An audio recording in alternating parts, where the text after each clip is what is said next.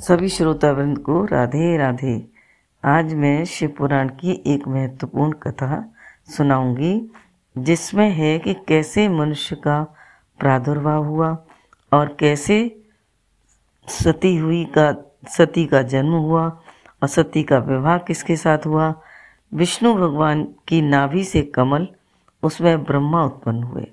ब्रह्मा ने, ब्रह्मा से कहा गया कि सृष्टि करो।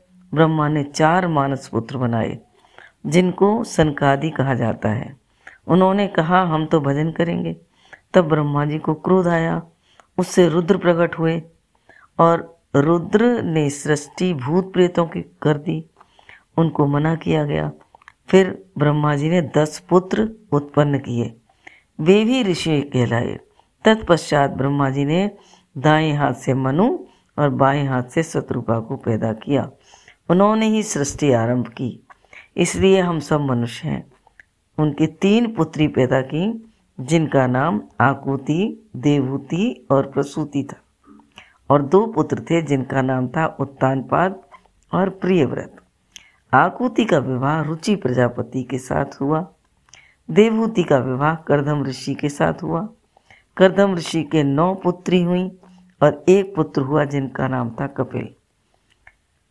प्रसूति का विवाह दक्ष के, जो ब्रह्मा के सबसे छोटे पुत्र थे, उनके साथ हुआ।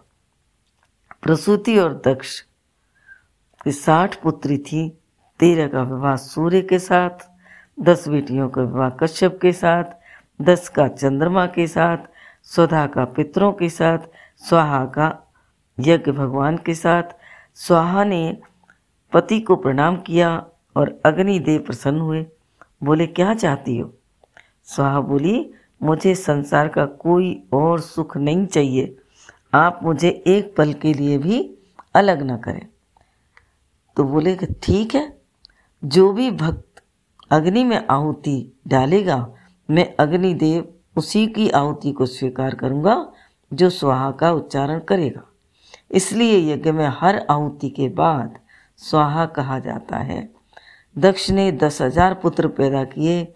बड़े हुए तो आश्रमों में शिक्षा के लिए भेजा। रास्ते में नारद जी ने ऐसा पाठ पढ़ाया कि वे महात्मा बन गए। उसने फिर दस हज़ार पुत्र भेजे।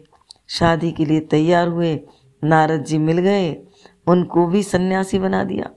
दक्ष को क्रोध आ गया।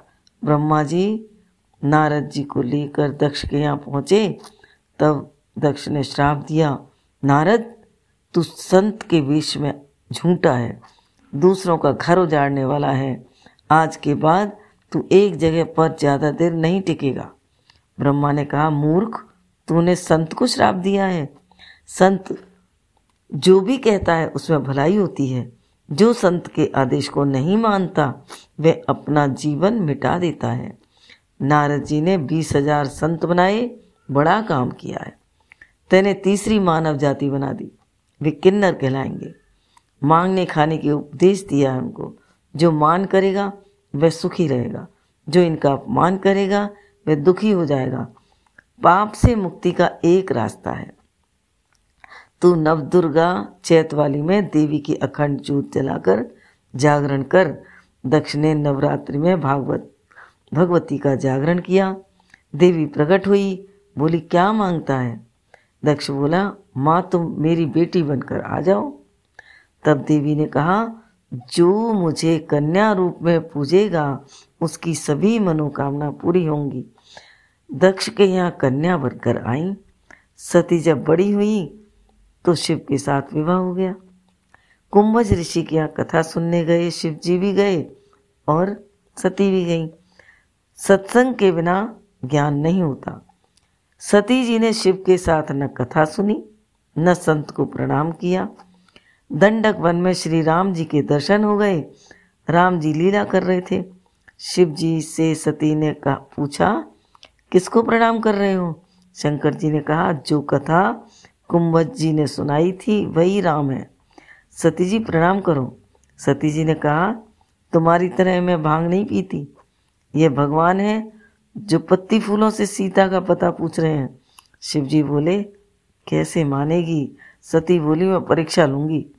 शिव जी बोले, ईश्वर की प्रतीक्षा की जाती है, परीक्षा नहीं ली जाती। यह कहकर सती ने सीता का रूप बना लिया। लक्ष्मण जी बोले, ये माता सीता कहाँ से आ गई? इन्हें तो रावण ले गया था। राम ने पहचान लिया। राम जी ने दोनों हाथ जोड़ लिए। और प्रणाम किया और कहा कहे कहा गए वृष के तू विपिन अकेली फिर के तू सती भागी शिवजी के पास पहुँची। शिवजी ने पूछा, परीक्षा कैसे ली? सती बोली, मैंने कोई परीक्षा नहीं दी, मैं तो चरण छूकर आ गई। शिवजी ने ध्यान लगा कर देखा, तब कहा, कुछ नहीं, और सत्तासी हज़ार वर्ष तक समाधि में रहे। जब समाधि खुली, तब सती को अपने सामने बैठने को कहा। दक्ष प्रजापति बने कनखल में यज्ञ किया, सबको बुलाया, पर शिव जी को नहीं बुलाया। सारे विमान ऊपर से जा रहे थे। सती कह रही थी, कहाँ जा रहे हो? तुम्हारे पिता ने यज्ञ रचाए, सबको बुलाया है? शिव जी को पूछने गई। शिव जी ने कहा, हमें नहीं बुलाया है। वह नहीं मानी। मैं भी जाऊँगी। शिव जी ने अपने गण सब साथ कर दिए। वहाँ माता तो ढंग से मिली। बहन भाभी का व्यवहार सही नहीं था। यज्ञशाला में जाकर देखा तो शिव का कहीं भाग नहीं था। पिता को कहा और वे अपमानित हुई तो उन्होंने कहा, क्रोध में कह दिया, दक्ष, मैंने तेरे अभिमान के घर जन्म लिया है। मैं इस शरीर को तेरे ही यहाँ समाप्त करती हूँ। यह देखकर सब जगह भगदड़ मच गई। और शिव गणों ने उथल पुथल कर दी और एक गण ने जाकर शिव जी से कहा कि सती ने तो अपने को भस्म कर दिया। शिव जी ने वीरभद्र को उत्पन्न किया। वीरभद्र गया दक्ष का सिर काट दिया, भृगु जी की दाढ़ी नोच कर फेंक दी, सारे देवता शिव जी को मना कर लाए। फिर शिव जी ने दक्ष के सिर सिर बकरे का लगाकर संजीवनी शक्ति देकर जीवित किया और सती का शिव कंधे पर डालकर चले। इक्यावन खंड होकर गिरे। वहीं पर शक्तिपीठ बन गए। बोला शिव शंकर भगवान की जय, सांचे दरबार की जय।